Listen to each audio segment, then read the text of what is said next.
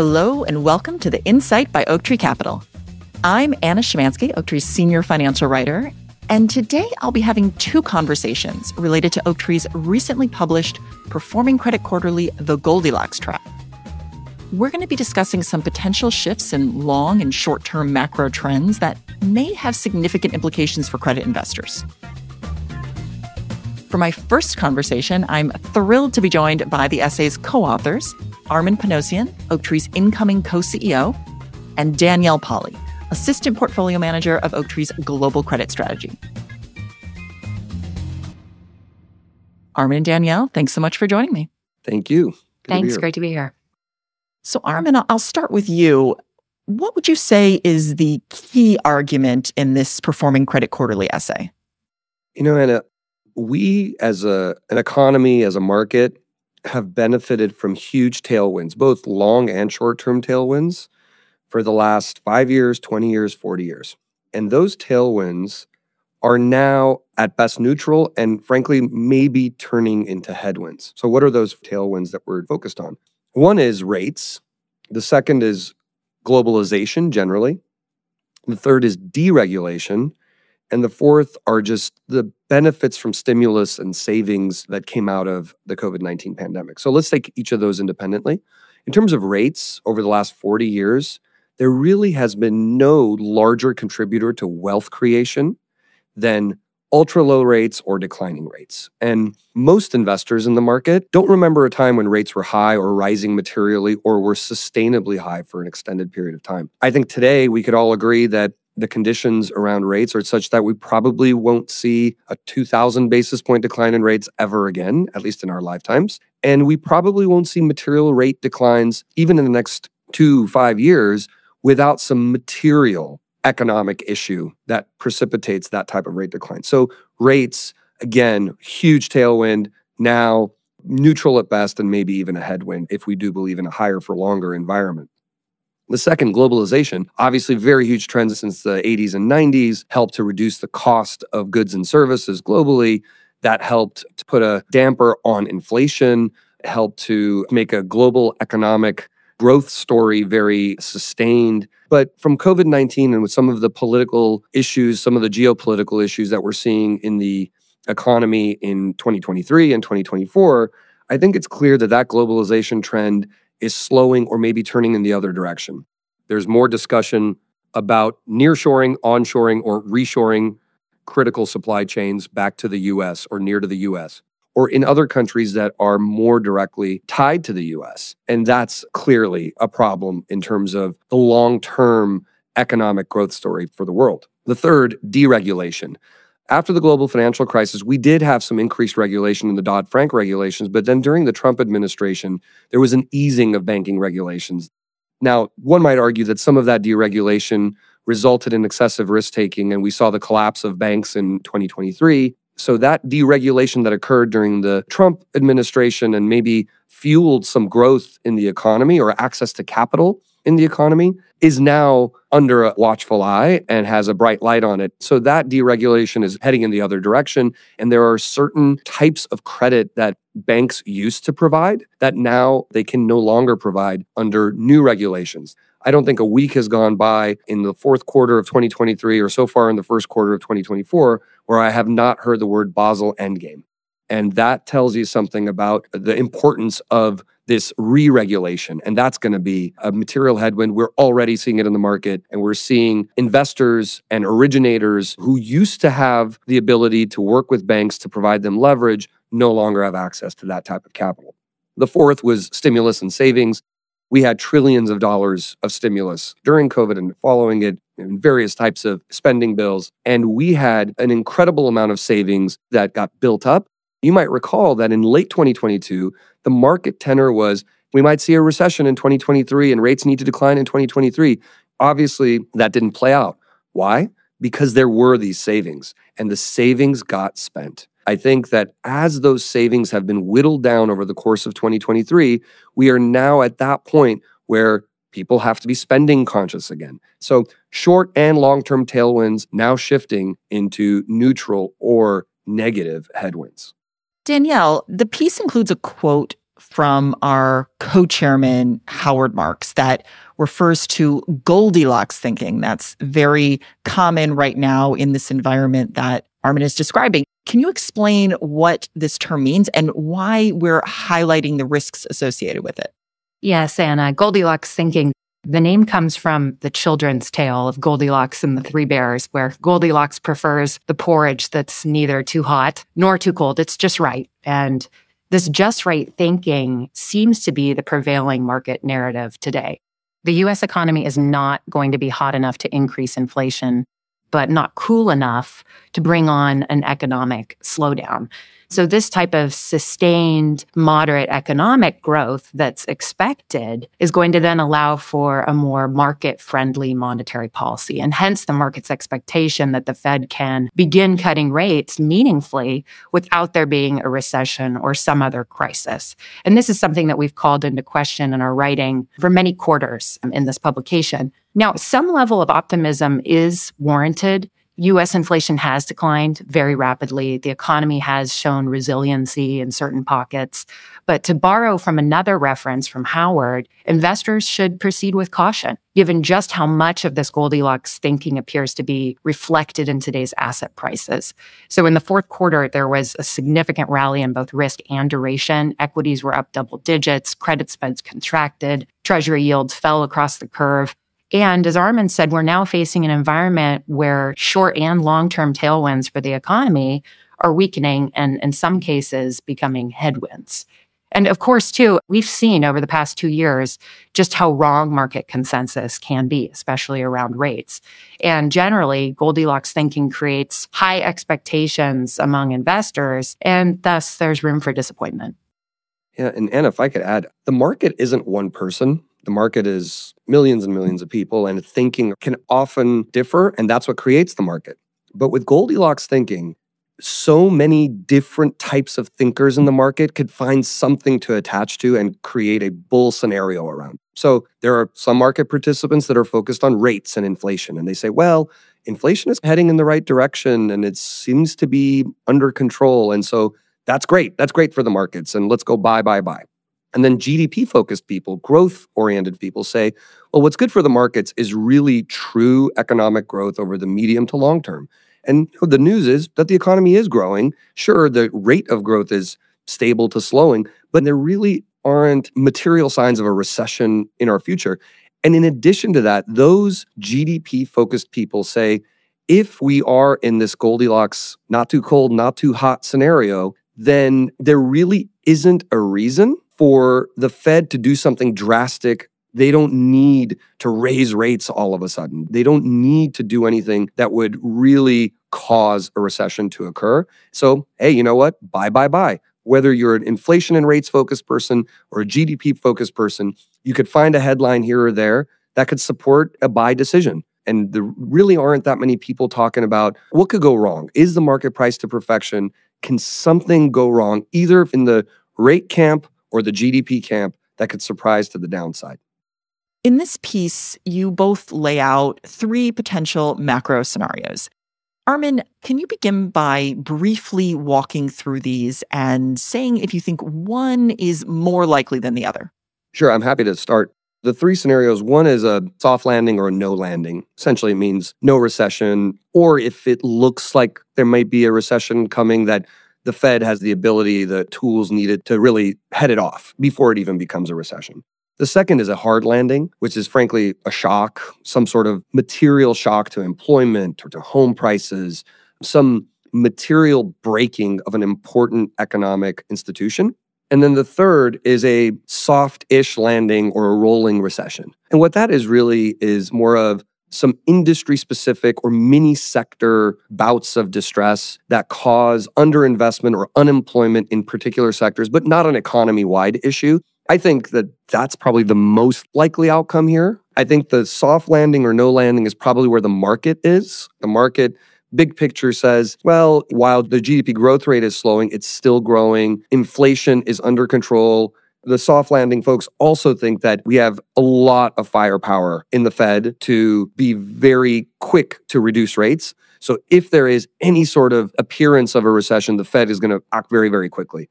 Now, in terms of the soft landing rolling recession or softish landing rolling recession, if it is true that inflation is under control, that GDP is growing at an acceptable rate, it's hard to paint the picture for a meaningful rate decline. Why would the Fed reduce rates materially if things in the economy are working just fine under the current rate environment? I've never gotten a really great answer for that, other than, well, they want to prevent a recession. They don't want to be accused of causing a recession. But I think that the Fed will favor keeping rates higher than what people expect. And as a result, certain rate sensitive asset classes like real estate, like leverage buyouts, will have continued bouts of defaults and stress that will play out over a few years. Initially, it's through just dwindling cash flows. In a year or two or three, we're going to see in the corporate lending market the impact of the maturity wall. We're already experiencing the maturity wall in real estate. So I would expect to see heightened default rates over the next few years relative to the last two, three, four years. And that will be sector specific, rate sensitive specific markets because I cannot paint a credible picture without a material recession occurring for a material rate decline movement by the Fed. Yeah, Armen, I agree with you. And I think that same concept can be applied across different sectors and industries. I look back and I think about US housing probably being ground zero in 2023 with spiking mortgage rates, a 7% mortgage rate.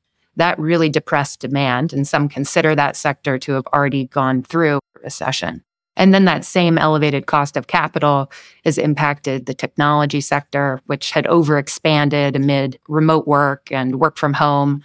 And as those trends normalized, you saw layoffs and headlines in technology. I think some of the consumer sectors also have gotten their taste of that, just with the challenges coming out of COVID, where supply chains were normalizing and inventory surpluses were growing, and there needed to be drastic price cuts. And then, of course, just a shift in buying behavior from goods to services and regional banks now getting talked about again, but we did see some stress there with higher rates and regulations, as you talked about, Armen, earlier, and certainly the uncertainty of commercial real estate as a part of their portfolios. So I think all this said, we might continue to see softish landings in different sectors and this rolling trend go through the economy. But no one of those sectors is systemically important enough, at least not right now, to create a broad downturn. Just to switch gears a little bit, one of the key insights that you highlight in the piece is the continuing attractiveness of high yield bonds. This asset class obviously had a significant rally in the late fourth quarter. Why do you think it still remains attractive relative to other types of credit? I can start, and I know Armen will want to add here, but I think high expected return, high quality, high convexity, these are attractive traits for the asset class. So, as you said, it did have significant rally, but if you look at the average yield to maturity for the asset class, it's still near 8%. And that's well above the 10 year average that's about 3% higher than what you can get in investment grade. Also, too, just the quality of the market is so much better. Around half the asset class is rated double B, the credit rating just below investment grade and about 10, 11% triple C, the lowest tier. And that's compared favorably to prior years because we went through somewhat of a cleansing period during COVID where some of the worst companies fell out of that index through defaults. And there were also some fallen angels. So it's a much higher quality market. And while certainly there may be some issues and maturity walls coming up, it's still a big enough market too where we can construct a portfolio with a handful of good issuers. And then also just in terms of convexity, you've still got bonds trading at a discount, which is not the same for leveraged loans. And we can talk about that market and compare the two. But I like the convexity. And if the Fed is to cut rates, high yield bonds is a way to get duration in a multi asset portfolio. And so it's just another tool that we have in our toolkit.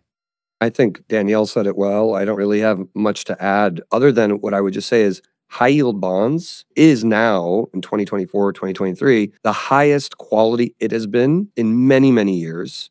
And in comparison, other below investment grade asset classes like leveraged loans are probably the lowest quality they've been in many, many years. Now, the reason leveraged loans trade as high as they do is because base rates are so high that the coupon that you earn, the cash interest you earn on leveraged loans, is higher than high yield bonds in terms of a current yield. But I would argue that because we should expect higher defaults and higher losses in senior loans versus high yield bonds and in senior loans versus their own history in terms of loss severities that investors should view a portion of that excess return as compensation for losses that I'm about to receive or about to experience. I think on a comparative basis, high yield bonds versus loans are very attractive. From a yield to maturity perspective, absolute return, especially for certain pension fund clients that historically a targeted 7 to 8% returns. It's a pretty good place to assemble a well diversified portfolio that could weather a default experience quite well and generate some upside if for some reason rates do decline from here. Armen, I'm going to stay with you for a moment. Uh, another thing that's highlighted in the piece is related to the private credit opportunities being created currently by the pullback among banks that we've seen over the last year. And this includes opportunities in asset backed finance. So, can you speak a little bit more about this? Yeah, it's a very exciting area. Historically, commercial banks were active in lending to consumers, active in lending to small and medium sized businesses. They would provide them pretty low cost leverage for these originators to then lend to small and medium sized businesses as well. So they provided lender finance and they also directly financed borrowers. Now, with expected changes, especially following the collapse of banks in 2023, these types of loans are now receiving capital charges for the banks that often make it too punitive for them to continue to stay in those businesses. We do expect the commercial banks would be willing to lend to lenders on a super senior basis. And those lenders, those specialty lenders, could then lend to small and medium sized businesses. So we don't think that small and medium sized businesses will have no access to capital, but their access to capital will be far more expensive. And their capabilities, their history, their equity requirements will all be more highly scrutinized because of this reduction in general market availability. Now, considering the size of that market, it creates an opportunity for investment managers that are able to originate and structure these types of loans, essentially to fill in where the banks are leaving. So, a bank Historically, they might have lent at 80 to 85% loan to value in a certain asset class. Now, effectively, they might be able to do 30 to 50% loan to value. And that incremental capital that comes in will be able to get possibly returns that are in the high single digits or low double digits, again, because of this disruption in access to capital. It's a massive market in the trillions. It's really even hard to know globally how big it is because there are so many industries that tap into asset backed finance. For example, music royalties, life sciences royalties, consumer loans, of a variety of types. Infrastructure lending can be structured in a way that is asset based. There are aircraft loans, aircraft lessors, shipping, real estate of a variety of types, net lease.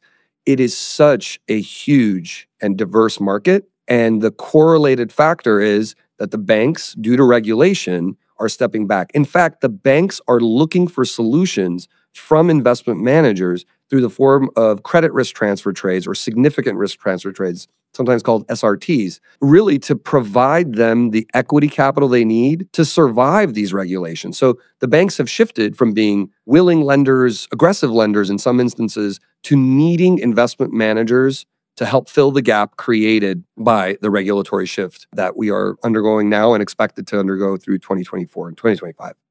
The final theme that you both spotlight in the piece is risk related to the US residential housing market. We obviously hear all the time about commercial real estate office, but can you speak a little bit about the current market dynamics in residential and why risk may be increasing here? I'm happy to kick off, and I know Danielle referenced residential too, so I'm sure she'll add. Residential real estate is all about affordability. I mean, affordability is a function of employment and then the cost of borrowing. Now, employment has been relatively stable, and that's great. But cost of financing is materially higher today than what it was five years ago. Therefore, the affordability, especially for first time home buyers, is quite weak. And the only reason that home prices have stayed stable and shockingly stable, from my perspective, is that the frequency of transactions, the desperate selling of a home, that in historic periods might have occurred during a recession or during periods of a lot of mobility, job mobility. That really hasn't occurred. So people that own a home, they say, I can't afford the next mortgage. So I'm just going to stay where I'm at. And maybe I'll even spend some money to build a new porch or a gazebo in the back or remodel a bathroom. but I cannot sell this home and buy a new one under the current rate environment and the current home price environment.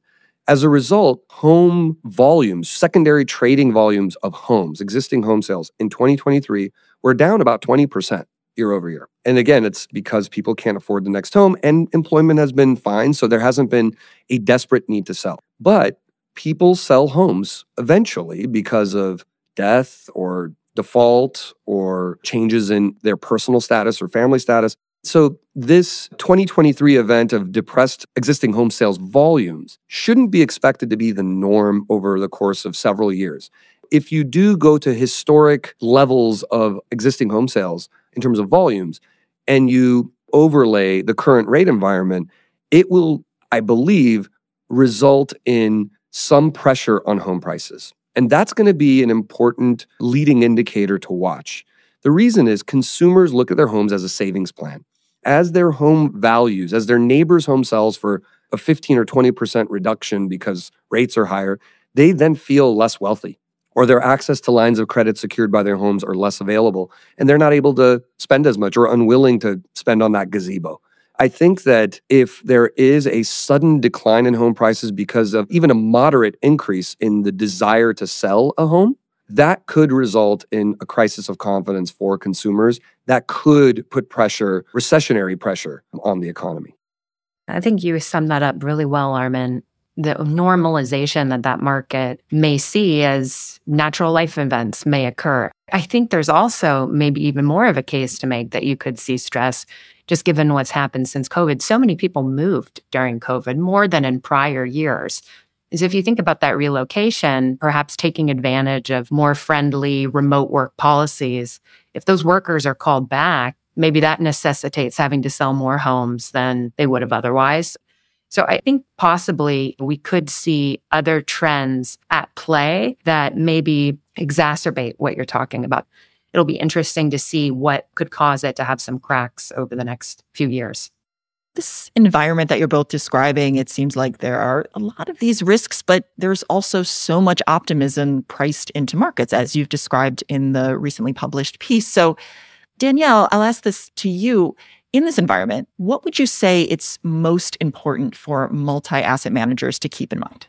I think all investors should keep in mind Howard's sea change and that the investment environment in the coming years is going to feature higher interest rates than we saw from 2009 to 2021. And there's consequences for that. Different strategies will perform than have in the past, and a different asset allocation might be called for. Now, for multi asset managers in particular, I think they stand to benefit more than traditional managers, just given their ability to tactically allocate, especially among fixed and floating rate assets. So last year, multi asset managers who skewed towards floating rate assets for the first nine months were rewarded as base rates marched higher and the income they received from their borrowers grew. But those that had fixed rate exposure or who added fixed rate exposure going into the end of the year really saw a benefit too to their portfolios. And while asset allocation is probably going to be a driver of performance, I don't think it's going to be the most significant driver. And this applies more to managers broadly, but security selection has to be prioritized, I think, in all the scenarios that Armen and I have talked about today in order to avoid defaults. I think investment decisions that are based on bottom up analysis of companies and securities and not macro forecasts, that usually proves to be the most effective way for avoiding defaults and achieving more long term consistent performance. And so, Armen, do you have any final thoughts that you'd like to leave our listeners with? I think now more than ever is a time to not be complacent. And it's a time to proceed with caution. There is a lot to like about the market or the economy, and it's easy to forget about some of the risks that loom. Some of those risks that worry me are a persistently high rate environment. If the indicators that so many people attach to as being positive for the markets end up being correct, then there really isn't a reason for a significant rate decline to occur. Therefore, certain types of assets that are rate sensitive, that have seen valuation appreciation over the last five to 40 years, will deflate and losses will be incurred with or without a recession. Now, I cannot paint a picture for how we can avoid a recession and have meaningfully lower rates such that there isn't an asset bubble burst, especially when you overlay a couple of things. One, that the Fed does not have a mandate to defend asset prices. It also doesn't have a mandate to drive growth. It really is more about employment and it is about avoiding a recession. So you shouldn't expect the Fed to throw you a party in terms of defending asset values. The other is that the US needs to print a lot of treasuries. I, for one, was surprised at how well the Treasury auction went in October of 2023. And I think a lot of it is because of all this savings that had been swimming around the system and got deployed in 5% yielding treasuries. That feels pretty strong, feels pretty good. But the non US buyers of treasuries that we had relied on for the last 15, 20 years are not really growing their US treasury books. And so I worry that at some point there will be an exhaustion of the availability of those savings. Now, the Fed could choose at that point to flip to quantitative easing and it could control the rate curve that way. But the point is that I don't think that the market or the economy is in such a condition that it will be able to help itself avoid a recession, keep rates low, avoid asset bubble bursting. I think something's going to break and the Fed will have to do something to step in either through reducing the front end of the curve through rate cuts or doing quantitative easing for yield curve management. And investors should ask themselves, how do I feel about my portfolio under that scenario? That scenario where something surprises to the downside and the Fed has to do something maybe a little bit more severe in response. The Fed certainly has the tools to respond. And so it's not going to be, at least from my perspective, a massive global financial crisis type of condition. But to assume that the current Goldilocks scenario is just going to play out without any volatility, I think is completely incorrect. I think it's dangerous to do that with client capital. And it's, I think, more than ever important to be vigilant in that regard.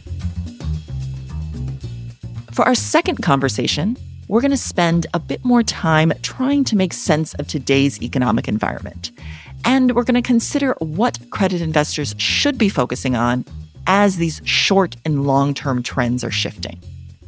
For this discussion, I'm excited to be joined by Wayne Dahl, co portfolio manager of Oaktree's global credit strategy. Wayne, thank you so much for joining me. Thank you for having me, Anna. When you were on the podcast last year, one of the trends that we discussed was how noisy economic data has become since the pandemic and all of the challenges this has created for policymakers and investors. Before we discuss how things have changed, I'd like you to just briefly remind listeners what your key arguments were when we spoke in May. Yeah, when we spoke in May of last year, one of the things that we discussed was the challenge in interpreting many economic variables that typically investors and policymakers may use when they make decisions. Things like jobs, things like consumer spending, inflation, house prices. A lot of those factors became distorted due to excessive stimulus, shifts in the labor market where a lot of people dropped out. They were slowly coming back. There was a shift from full time to part time. A lot of these things made it difficult to look at short term moves and make a conclusion that maybe would have been valid prior to the COVID period. Now, how would you say things have changed in recent months? Has the economic environment become a bit more legible? Yeah, I think if you look at some of those factors, again, we can point to the job market as a big one because that monthly number is something that a lot of investors look at. And looking at some basic components of that job market, it does feel like things are a little bit more what we would call normal. Hours worked has declined, which can be seen as bad, but is probably at a number that kind of makes sense and is comparable to the pre COVID period the number of workers that are working part time has also somewhat normalized and maybe can become a better signal going forward. Those who have multiple jobs declined significantly following COVID and has slowly grown for a number of reasons, but is probably back to a level that is somewhat more normal. So maybe from the jobs perspective, we are entering a period where it will be easier to interpret that data I think on the consumer spending side in 2023, a lot of people underestimated the excess savings that consumers still had given the post COVID stimulus. And that really powered them through to a very strong year for spending. So I don't know exactly what that excess saving number looks like, but I'm sure we can all agree it's lower than it was a year ago. It may not have the same momentum in 2024 as it did in 2023. Last year, as you say, we certainly did see a lot of strength in the economy. We also did see a lot of volatility in markets, especially in the rates market, which makes sense if you're having everyone expect one thing to happen and then something else happens. Now, if we're going into an environment where economic data, the trajectory of the Fed may be easier to understand. Do you think that this means we may see a little bit less volatility? Yeah, I do think we could see less volatility. As you said, I mean, last year was marked by the beginning of the year with many investors expecting recession, rate cuts, inflation falling. They had to reset those expectations as the Fed continued to hike rates. But we're now several months away from the last rate hike it does seem unlikely that more hikes will be in the future. So yes, I think now is a question of maybe when there is a rate cut and then how many rate cuts as opposed to will there be cuts or will there be hikes. So yeah, I, I think the market generally probably has the direction right for 2024. So in this environment where economic data is a little bit easier to understand, what would you say will be the biggest implications for credit markets? I think one of the challenges for credit markets in 2023 until November and December was how much duration should I have in my portfolio? If I own fixed income and I own very long duration assets, then volatility was high, especially as interest rates moved higher and then came lower if we expect maybe some cooling in the volatility around interest rates in particular, that should have a lower impact on longer duration security. So maybe investors in credit will have an increased willingness to add duration to their portfolio going forward. This discussion we're having about trying to better understand or read the economic environment makes me think of other historical moments when people in financial markets have been really sure about a macro trend and then all turned out to be wrong. There are obviously a lot of examples of this, but the one that really jumps out at me is the period after the global financial crisis, where we had really loose monetary policy and a lot of people thought it was going to lead to really high inflation, and then it didn't. I'd like you to compare that period and the one we just lived through and explain why the outcomes have been so different. That definitely was an interesting time. As the Fed increased its balance sheet, many investors thought this would be something that would cause inflation. So expectations for future interest rates just rose and rose and rose. And instead, as Howard has just written about in his most recent memo, easy money, interest rates stayed low for a very, very, very long time, which stimulated a lot of capital activity at the expense of savers and potentially more regular consumers. Whereas this time, those people did receive money directly into their pockets, and that money immediately found its way into the economy. And oh, surprise, prices went higher and inflation went up, and behaviors did have to change. And we are still feeling some of that impact today through just the ultimate reset in prices people talk about inflation falling, and we're certainly happy that inflation is not running at seven, eight, nine percent anymore. But that doesn't mean the price you pay for things has actually declined. We're still sitting in an environment where, in general, prices are up almost 20% since the end of 2019. So that item that costs a dollar in 2019 now costs a dollar 20, even with the level of inflation down. So that is a big difference and something that we are going to be living with probably for a while into the future. It seems like one of the big differences you're pointing out here is the impact of fiscal stimulus, which we obviously saw far more of in the recent crisis compared to the GFC, as well as wage growth, which we also saw a lot more of this time around. Can you speak more about these fiscal dynamics and their impact on consumption? Yeah, I think that is something that we really have to look at, and wages certainly play a big part in that. And I do think wages were also an area that really did help the consumer in 2023 because you're right, with that fiscal stimulus and the ultimate price increases that followed, consumers from an income perspective actually fell behind right away following that. And it wasn't until really almost into 2023 that those incomes started to catch up again. And you can see that in some of the consumer behavior. If you look at a trailing 12 month of retail sales, they really did decline quickly once that consumer had negative real income. Once that turned positive again, not surprising, you saw that pickup come back again. So I think that is the one area to watch is can incomes continue to outpace or at least allow consumers to keep up with those higher prices that we're seeing? That's really interesting because six months ago or so, you would have had higher wage growth, but because inflation was so high, obviously you're not having positive real wage growth. Whereas now, even though you may not have quite the same level of wage growth, because inflation has followed so much, all of a sudden that actually maybe becomes more of a help to consumers a lot of these economic variables when it comes to the consumer are heavily correlated with their real incomes or their incomes after inflation. And you can see it in a lot of the sentiment indicators as well. And even something like the University of Michigan sentiment data, which we talked about last time, where some of the strange behavior there, especially if you look along political lines, one thing that's definitely happened is over the last several months, as those real incomes have gone up, those sentiment indicators, regardless of your party, have also both ticked higher. So I think from a consumer perspective, that is a big variable. So we've been talking a little bit about some of the shorter term tailwinds that really boosted growth last year. What about some of the longer tailwinds, these trends that may be shifting? It's one of the things in Oaktree's recent Performing Credit Quarterly that we talk about, things like also that Howard has talked about, the shift in interest rates, changes in globalization.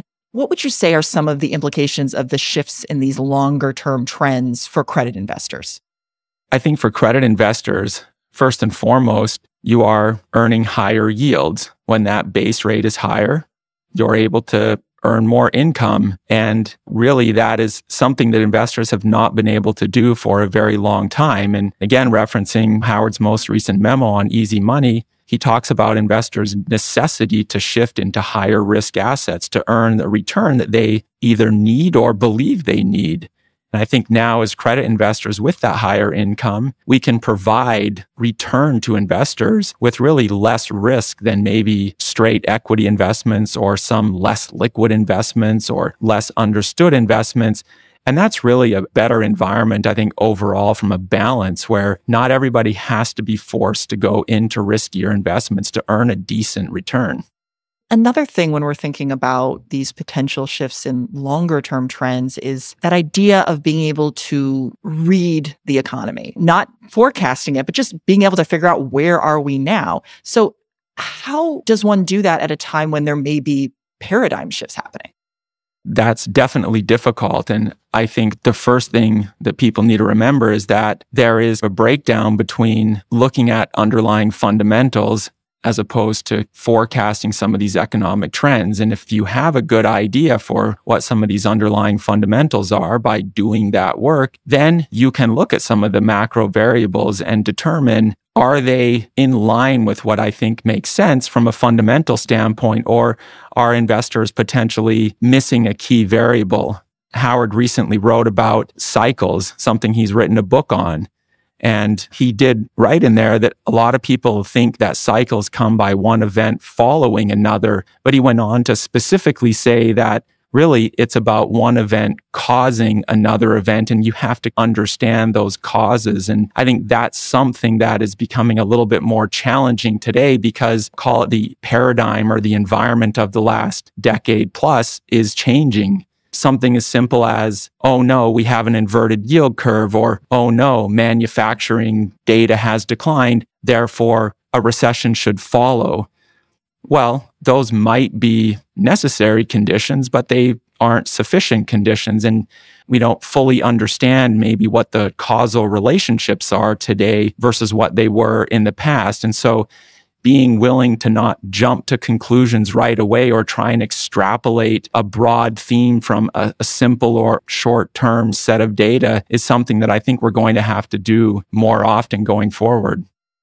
We're obviously spending a lot of time talking about macro themes, but at Oaktree, we always like to say that we really focus on the fundamentals, bottom up investors. But we also say that we're macro aware. What does it mean to be macro aware? I think being macro aware, first of all, means that you appreciate and want to understand the environment that you're investing in. That you know things like where does the broader market expect interest rates to go? Where does the broader market expect inflation to go? What are the expectations for job growth? Those are all important things to understand. But it doesn't mean that you have to have a model that forecasts any of those. You can learn a lot about each of those factors from bottom up fundamental work. Speaking with companies, understanding how are they seeing margin pressure? How are they seeing wage pressure? Are they laying off? Are they hiring? Are they raising prices?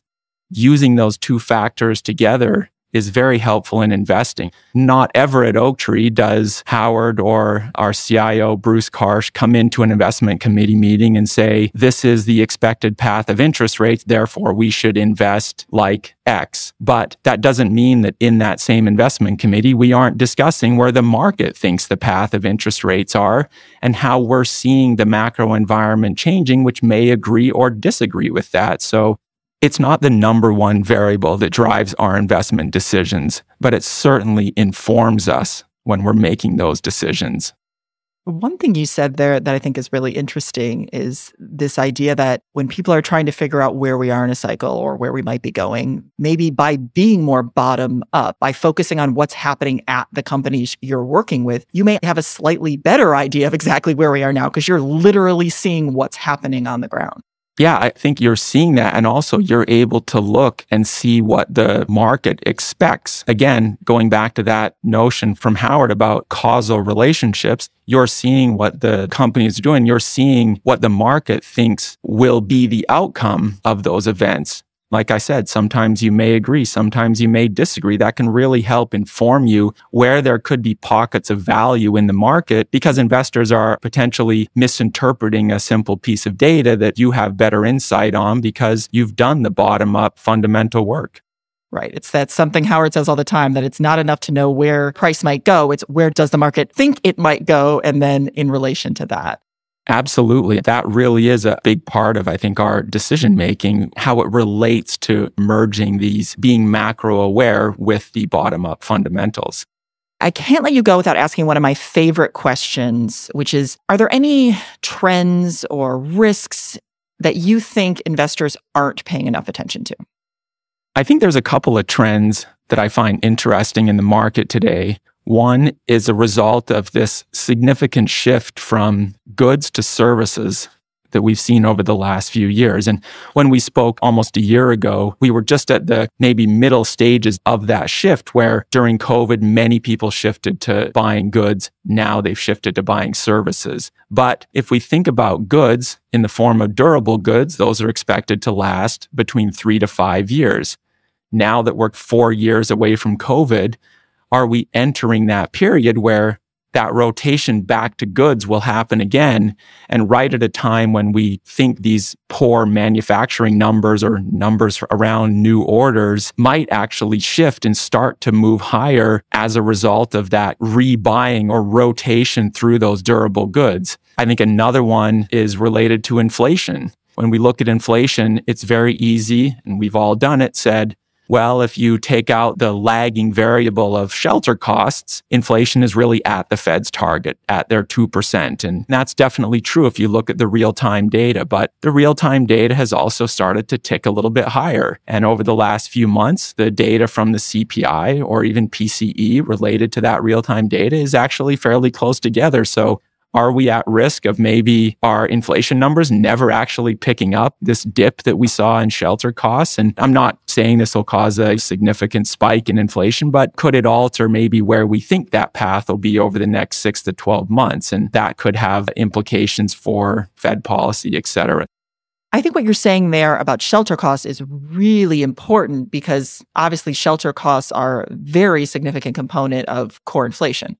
Yes, shelter in the headline CPI data makes up about 35% of that number. And then when you actually go down to core, as you mentioned, that shelter component increases to about 44% of that number. So yes, when we see that headline number every month for CPI and core CPI, it is heavily dependent on what happens with that shelter component, which, as I said, many people have been waiting for that to drop, just given some of the other data that they can read in the market.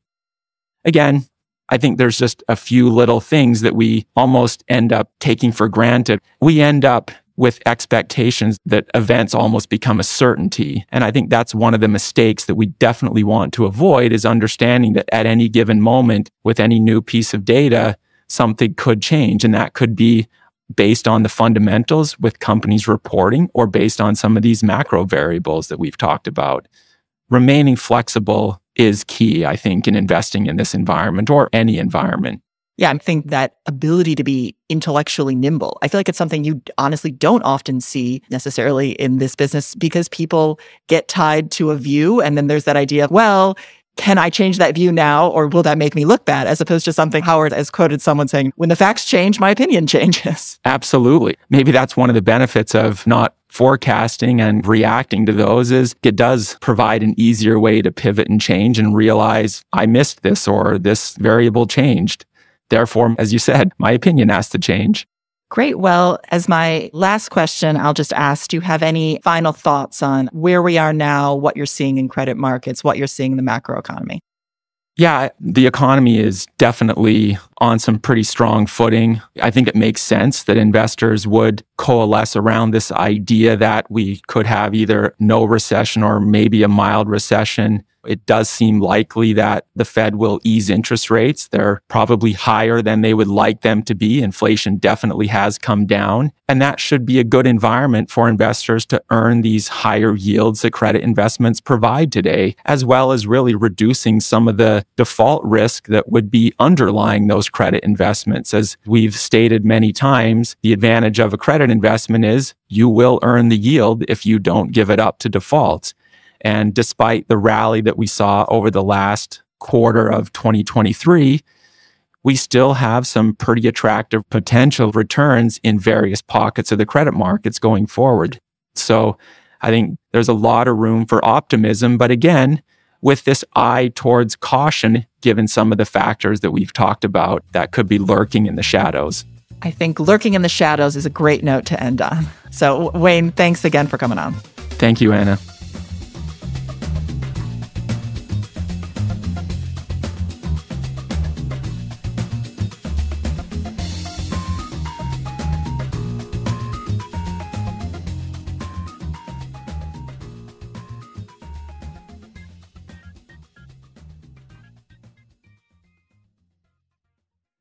Notes and disclaimers. This recording and the information contained herein are for educational and informational purposes only and do not constitute and should not be construed as an offer to sell or a solicitation of an offer to buy any securities or related financial instruments. Responses to any inquiry that may involve the rendering of personalized investment advice or affecting or attempting to affect transactions in securities will not be made absent compliance with applicable laws or regulations, including broker dealer, investment advisor, or applicable agent or representative registration requirements, or applicable exemptions or exclusions therefrom.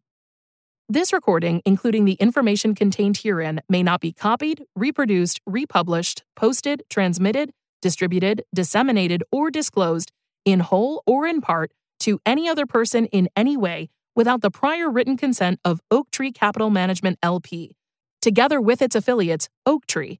By accepting this document, you agree that you will comply with these restrictions and acknowledge that your compliance is a material inducement to Oaktree providing this document to you. This recording contains information and views as of the date indicated and such information and views are subject to change without notice. Oaktree has no duty or obligation to update the information contained herein. Further, Oaktree makes no representation, and it should not be assumed that past investment performance is an indication of future results. Moreover, wherever there is the potential for profit, there is also the possibility of loss. Certain information contained herein concerning economic trends and performance is based on or derived from information provided by independent third party sources. Oaktree believes that such information is accurate and that the sources from which it has been obtained are reliable. However, it cannot guarantee the accuracy of such information and has not independently verified the accuracy or completeness of such information or the assumptions on which such information is based. Moreover, independent third party sources cited in these materials are not making any representations or warranties regarding any information attributed to them and shall have no liability in connection with the use of such information in these materials. Copyright 2023 Oaktree Capital Management LP. Audiation.